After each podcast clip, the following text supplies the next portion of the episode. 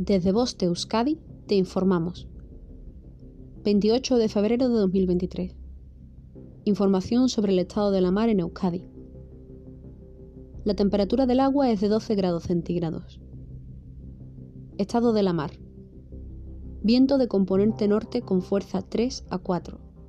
Originará marejadilla a marejada. La mar de fondo del noroeste levantará olas en torno a un metro de altura aumentando a metro y medio por la noche.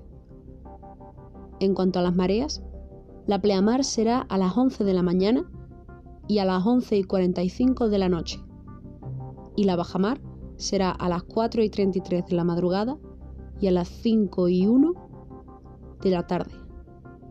Fin de la información. Voz Euskadi, entidad colaboradora del Departamento de Seguridad del Gobierno Vasco.